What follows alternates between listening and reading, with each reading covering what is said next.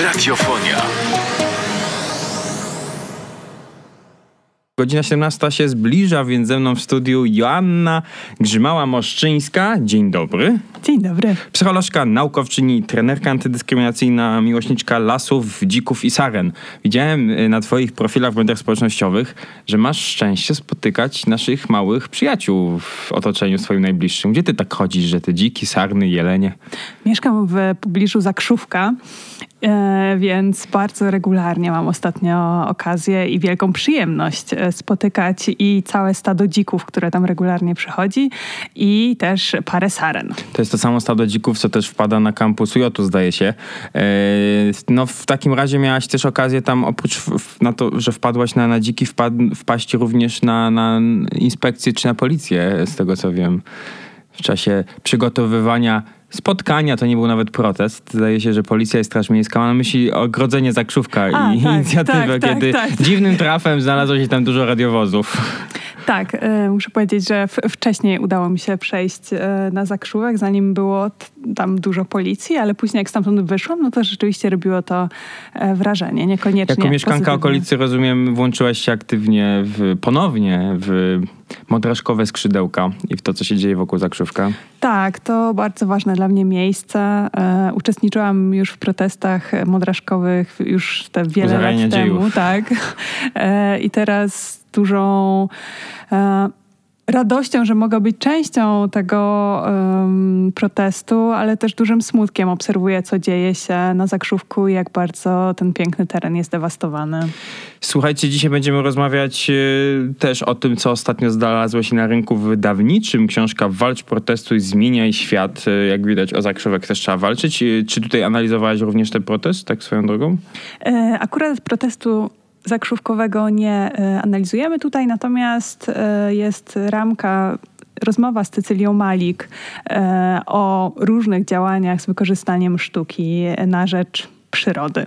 O tym będziemy sobie dzisiaj jeszcze rozmawiać. Zostańcie z nami w radiofonii 105 FM. A teraz, jak co tydzień w audycji Tomasz w Krakowie, Tomasz w minutę, Słowniczek i Joanna Grzymała-Moszczyńska ma dla nas słowo Las. las. Stumilowy. Co to takiego las dla ciebie? Las dla mnie to taka wspaniała istota, która pojawia się w różnych miejscach naszego świata. I to taka przestrzeń, i to taka przestrzeń, w której można bardzo poczuć różne rzeczy, z którymi na co dzień nie mamy tyle kontaktu, ile myślę byłoby dobrze, żebyśmy mieli. I to takie miejsce, do którego jest dobrze chodzić i z uważnością przyglądać się temu, co w nas i co wokoło nas. A co to jest y, y, ekoterapia i lasoterapia? To jest związane z lasem. Tak, e, to takie podejście do bycia w lesie, które zakłada, że momencie, w którym przychodzimy z taką otwartością i gotowością na to, co las ma nam do zaoferowania, zostaniemy poprowadzeni i przyniesie nam las to, czego najbardziej potrzebujemy. To teraz nas poprowadzi White Lies Take It Out on Me i będziecie mogli pójść w las. Sorry Boys, wracam. Właśnie wybrzmiało w naszej audycji ze mną w studiu Joanna Grzymała-Moszczyńska. Zagailiśmy coś o lesie w poprzednim wejściu. Zagailiśmy. Joanna powiedziała o takiej swojej definicji lasu i z, z ciekawością przeczytałem ostatnio na twoim profilu, przygotowując naszą rozmowę, że coś się w ten las jako psycholożka coraz bardziej zagłębiasz. Organizowałaś warsztaty inspirowane przyrodą. Chcesz posłuchać jak piją drzewa, poczuć budzące się życie. Przeczytałem tam. Jak piją drzewa?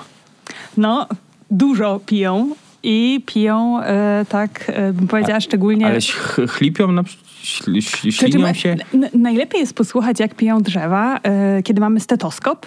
Mhm. Taki lekarski. Tak, taki lekarski, tak. E, I szczególnie o tej porze roku, kiedy cała przyroda budzi się do życia. Zresztą już no, ze względu na, e, na, na zmiany klimatu ona się budzi coraz wcześniej, więc możemy też przypuszczać, że nie do końca się wyspała w tym roku. Ale szczególnie brzozy są teraz takie bardzo aktywne i możemy bardzo e, posłuchać, co tam się dzieje w ich sercach. No i ale to były warsztaty organizowane się w, w Hucie. Ten warsztat prowadziłyśmy e, z moją koleżanką Moniką Gendek e, i obie od jakiegoś, od kilku miesięcy uczestniczymy w takim programie, w takiej szkole, która nazywa się Akademia Głębokiej Ekologii, gdzie uczymy się o tym, w jaki sposób można pracować z ludźmi w przyrodzie, w jaki sposób sprawiać, żeby mogli się kontaktować z tym, czego często im dzisiaj, w dzisiejszym świecie brakuje, szczególnie kiedy mieszkamy w dużych miastach, i w jaki sposób poprzez kontakt z przyrodą kontaktować się z tym, czego my potrzebujemy. I tutaj akurat my się skupiłyśmy na poszukiwaniu życia i tego, co nas e, ożywia. Często jest tak, że pod zalewem różnych informacji, e, cały czas będąc w kontakcie za pomocą smartfonów, no tutaj bardzo dużo pracując, tracimy kontakt z tym, co jest ważne. I tutaj chciałyśmy zaprosić osoby, do uczestniczenia w, takiej, w takim wspólnym poszukiwaniu. Słuchajcie, więc jeżeli chcielibyście wspólnie poszukać, to rozumiem będą następne edycje, tak, bo wiosna pewno. się budzi na, na teraz na maksa. Na pewno. E, zastanawiam się, jak daleko to pada od twojej psychologii i skąd w sumie, gdzie, gdzie, gdzie jak natrafiłaś na ten ślad? Mhm. E, no więc do tej pory e, było tak, że e, ja już od wielu lat angażuję się w różnego rodzaju działania na rzecz zmieniania świata. E, I muszę powiedzieć, że te dotychczasowo podejmowane przeze mnie działania no, sprawiły, że bardzo się zmęczyłam i myślę, że doświadczyłam czegoś w rodzaju wypalenia aktywistycznego. E, I z inspiracji mojej przyjaciółki Marty Łukowskiej, która mnie zachęciła do i opowiedziała mi o głębokiej ekologii, e, zainteresowałam się tą kwestią. E, I muszę powiedzieć, że to tak naprawdę jest bardzo bliskie psychologii i temu, w jaki sposób możemy sprawiać też, że ludzie będą chcieli zaangażować się w większym stopniu na rzecz ochrony przyrody, e, czy będą sobie trochę lepiej radzili z konsekwencjami psychologicznymi katastrofy klimatycznej. Bardzo ciekawe podejście. Warto, myślę, się zagłębić właśnie w ekoterapię i w to, co się za głęboką ekologią kryje. Joanna Grzymała-Moszczyńska, psycholożka, naukowczyni, trenerka antydyskryminacyjna, e, zajmująca się również głęboką ekologią, jak przed chwilą słyszeliśmy, ale o tą psychologię chciałbym zahaczyć. Mm. Ze zdziwieniem przeczytałem, w którym roku rozpoczęłaś doktorat. Już jesteś doktor, ja przepraszam, zapomniałem powiedzieć w ogóle, że doktor Joanna Grzymała-Moszczyńska ze mną w studiu. E, mówię ze zdziwieniem, bo już tyle lat aktywności. Sama zwróciłaś uwagę, że jakieś takie wypalenie się pojawiło w tym, w tym wszystkim. Zajęć nie masz wiele, mówię o dydaktyce, ale teraz zauważyłem w USOSie pojawia się przy tobie bardzo ciekawy przedmiot y, związany z y, chyba całym projektem klimatu i z tym, co się dzieje wokół, wokół tego tematu na uczelni. Mhm.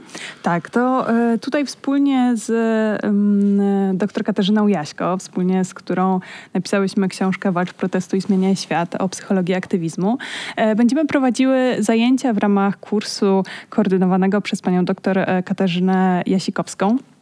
I jest to bardzo, bardzo ciekawe przedsięwzięcie. Że powiem, wyzwania dla demokracji w dobie zmian klimatycznych, perspektywa interdyscyplinarna. Tak, bo będzie to faktycznie bardzo interdyscyplinarny kurs, na który zresztą serdecznie zapraszamy, bo duża część e, tych zajęć będzie otwarta dla publiczności, także każda osoba, która będzie zainteresowana, może przyjść i posłuchać. E, I będziemy, tutaj będzie bardzo dużo różnych osób i na przykład e, będzie, będzie będzie, mm, będą biolożki, e, pani profesor e, Zofia Prokop i Paulina Kramasz. E, będą profesorki socjologii, będziemy my. Także tutaj będzie rzeczywiście z bardzo różnych stron będziemy się przyglądać temu, co mm, w jaki sposób sobie możemy radzić w tej nowej sytuacji, która na pewno się będzie rozwijała coraz bardziej dynamicznie zainteresujcie się wokół, wokół całej inicjatywy Klimatuj, e, Klimatuj, bo tam jest to UJ, mhm. e, dzieje się bardzo dużo, więc e, serdecznie polecam. Do tematu tego, co się dzieje na UJ, już niestety nieszczególnie dobrego powiemy sobie za kilka chwil, a teraz zadzwoni do nas telefon, a w nim Fish Emady, Emadę Tworzywo. Nagłówki gazet w ostatnim tygodniu wykrzyczały do nas, czy tygodniach, Maciej M. został dyscyplinarnie zwolniony na UJ.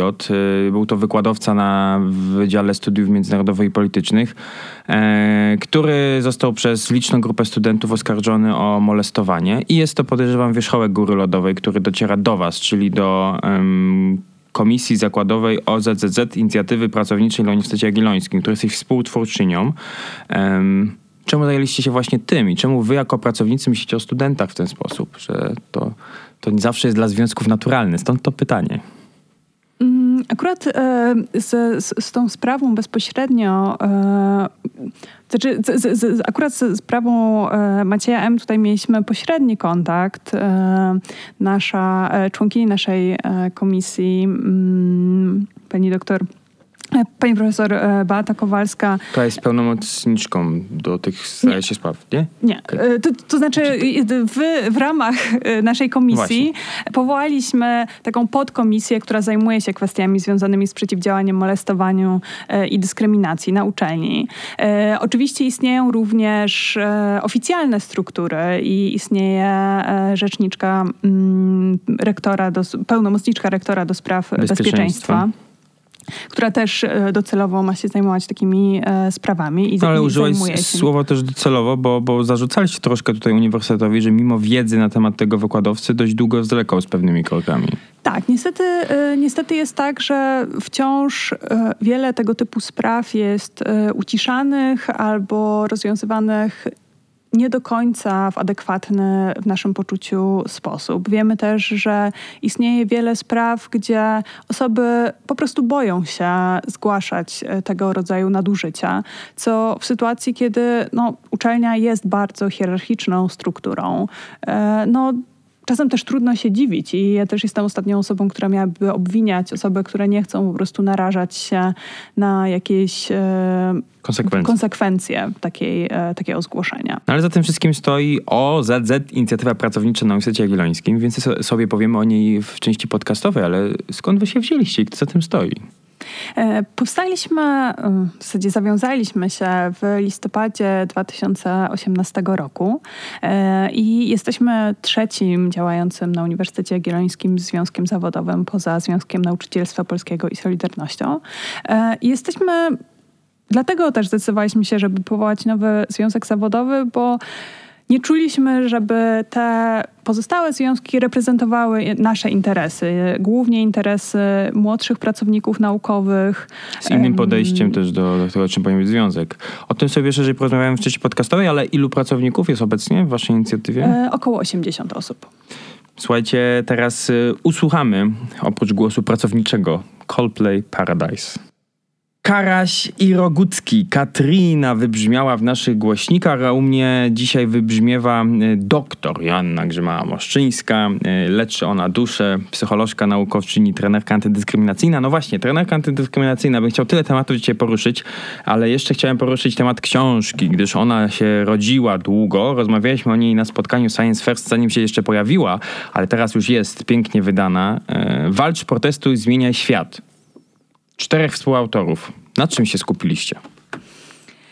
No, książka wyszła nam całkiem duża yy, i tutaj staraliśmy się pokryć bardzo wiele różnych yy, tematów i, i, wątków związanych z działaniami na rzecz yy, zmiany społecznej, na rzecz dobra wspólnego.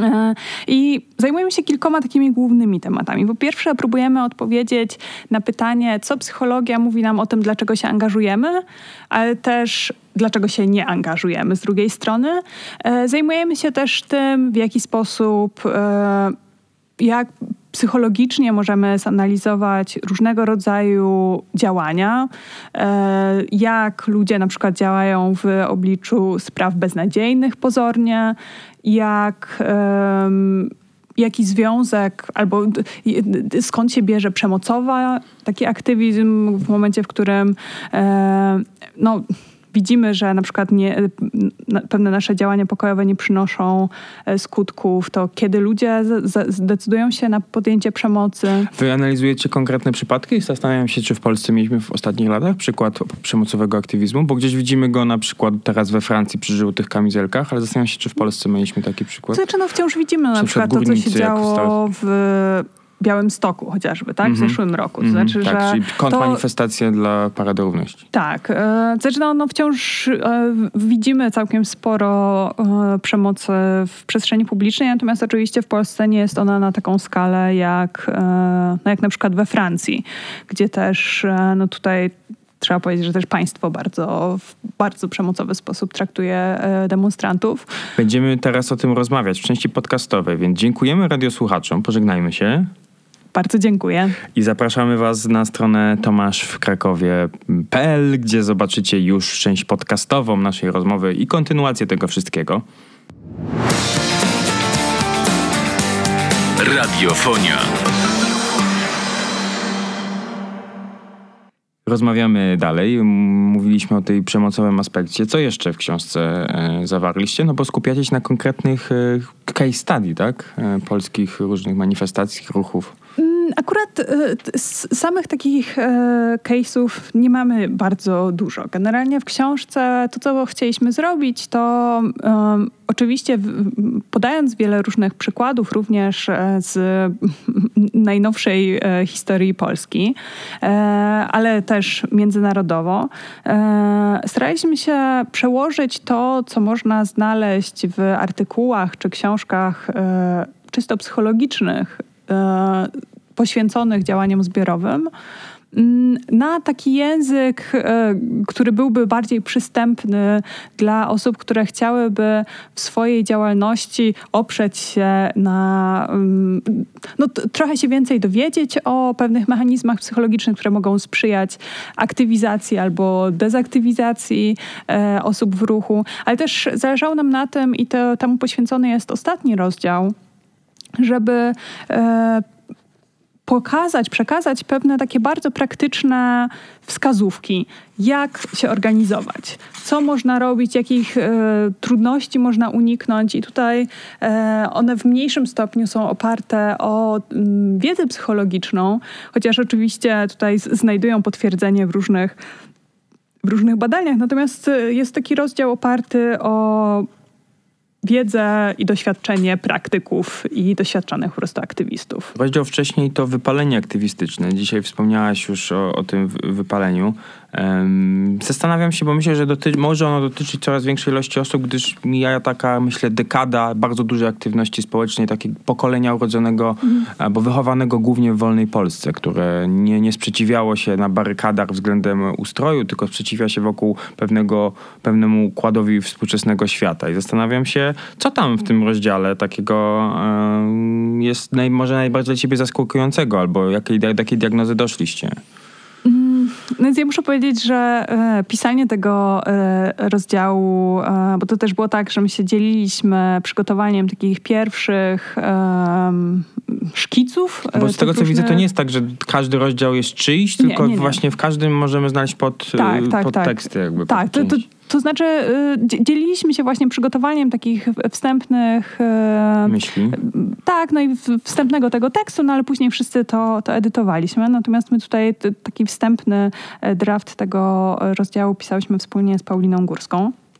No i muszę powiedzieć, że dla mnie sam ten proces pisania był takim bardzo, można powiedzieć, e, autoterapeutycznym doświadczeniem, e, bo dzięki temu mogłam sobie przeczytać i uporządkować wiedzę i różne swoje doświadczenia związane z e, działaniem w ruchu społecznym.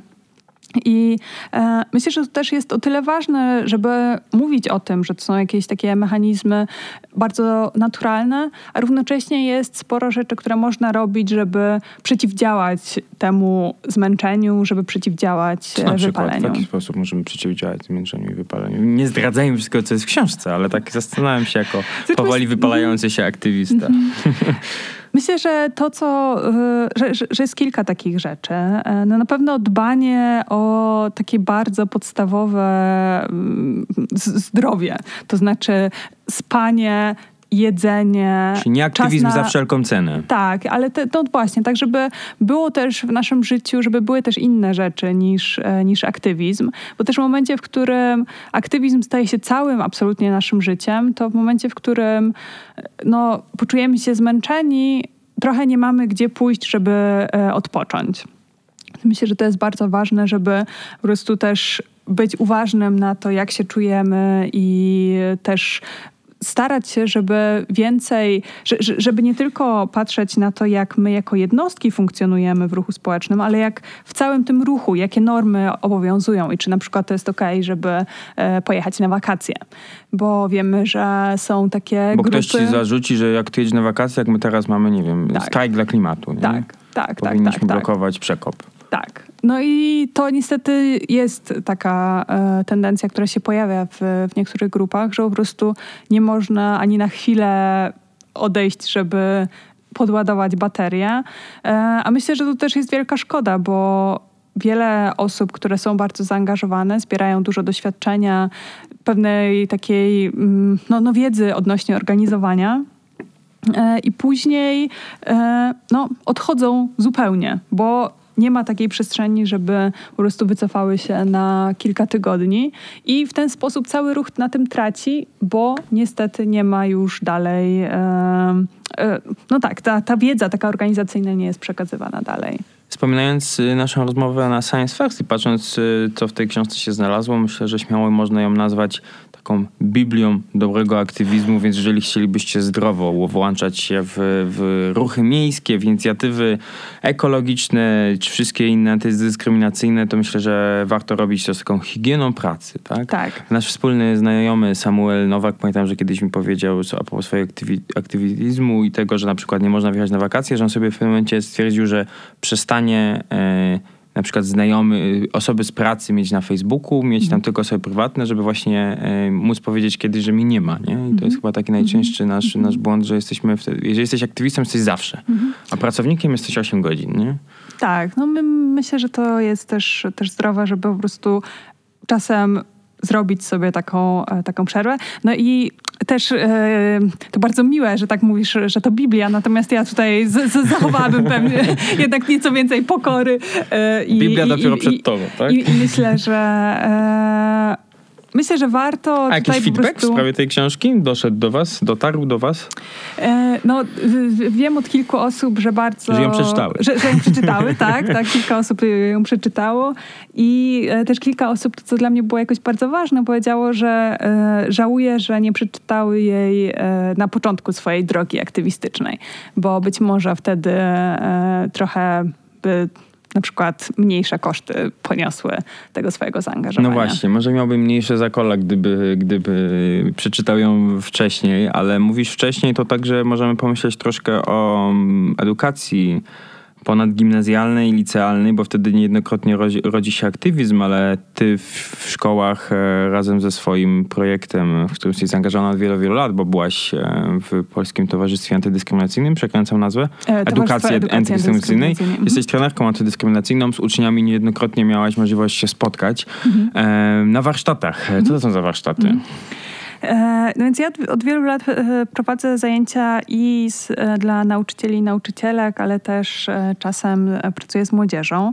No i one są poświęcone dwóm głównym kwestiom. Z jednej strony rozpoznawaniu pewnych mechanizmów dyskryminacji, pokazywanie, jakie są uwarunkowania psychologiczne takiej, takich sytuacji i też co można robić, żeby nie dyskryminować, albo jak reagować, kiedy czujemy, że ktoś nas e, gorzej traktuje ze względu na przynależność do e, jakiejś grupy. E, ale też i temu była poświęcona mm, moja praca doktorska i też warsztaty, które prowadziłam w ramach badań, były poświęcone uprzedzeniom wobec uchodźców i temu, co możemy robić, żeby tych uprzedzeń było trochę mniej, szczególnie, że no, tutaj zmagamy się z też takimi siłami, które bardzo, e, którym bardzo jest na rękę to, żebyśmy, e, żeby duża część społeczeństwa darzyła uchodźców e, niechęcią. To zdaje się, że tutaj miałaś też także możliwość współpracy z osobą o podobnym imieniu i nazwisku, z panią Haliną, tak? Profesor Haliną Grzymą Moszczyńską, bo widziałem, że macie też wspólne publikacje. Twoja mama zdaje się, tak? Tak, tak, tak, tak, tak, tak. Yy, to, to, yy Konsternacja. Yy, tak, no, no przy czym tutaj Sama miała takie większym... też badania na granicy syryjsko-tureckiej dość tak, duże. Tak, tak, tak. Yy, przy czym tutaj przy tych uchodźczych rzeczach jakoś mniej współpracowałyśmy, natomiast miałyśmy kilka lat temu taki projekt, który wspólnie prowadziłyśmy dotyczący dzieci powracających z emigracji, yy, dzieci polskich, no i tego, jak im się dzieje w szkole yy, i jak system edukacji jest przygotowany lub nieprzygotowany na przyjęcie ich.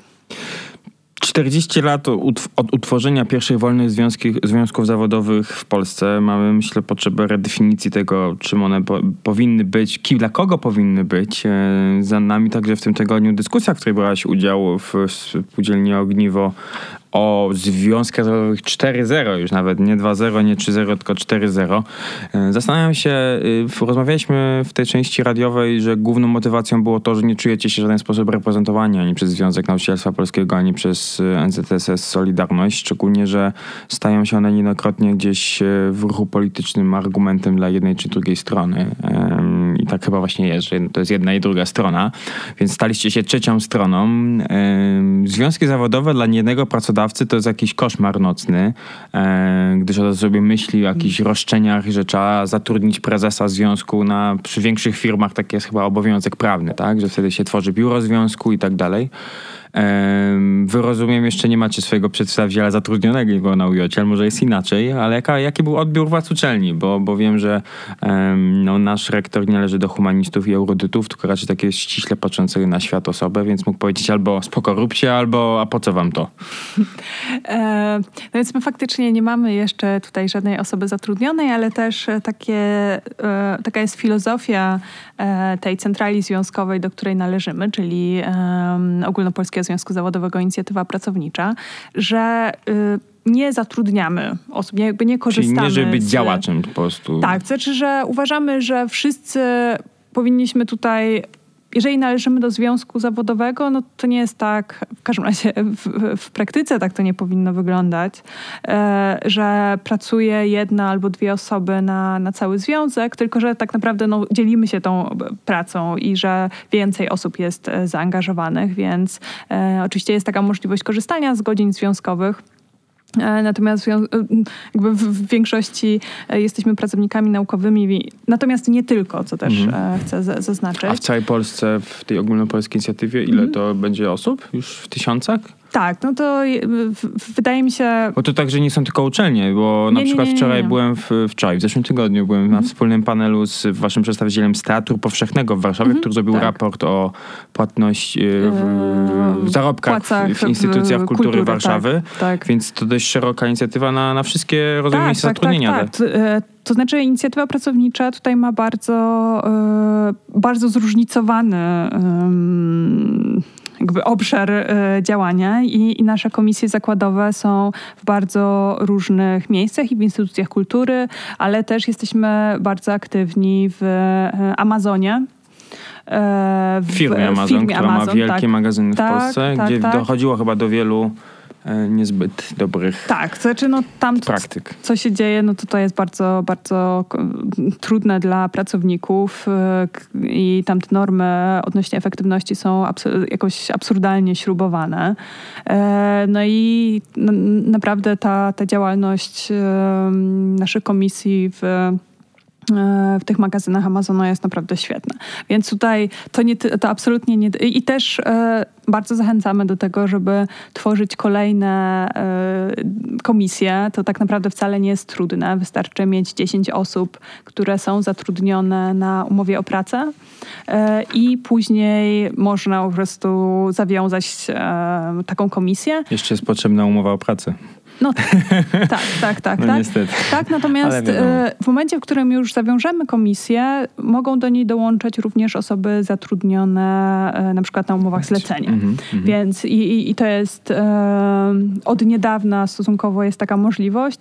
No i to też jest super, że można, no bo nam na przykład też zależy na tym, żeby reprezentować osoby, które no, mają taki jeszcze bardziej niestabilny stosunek Zatrudnienie. pracy.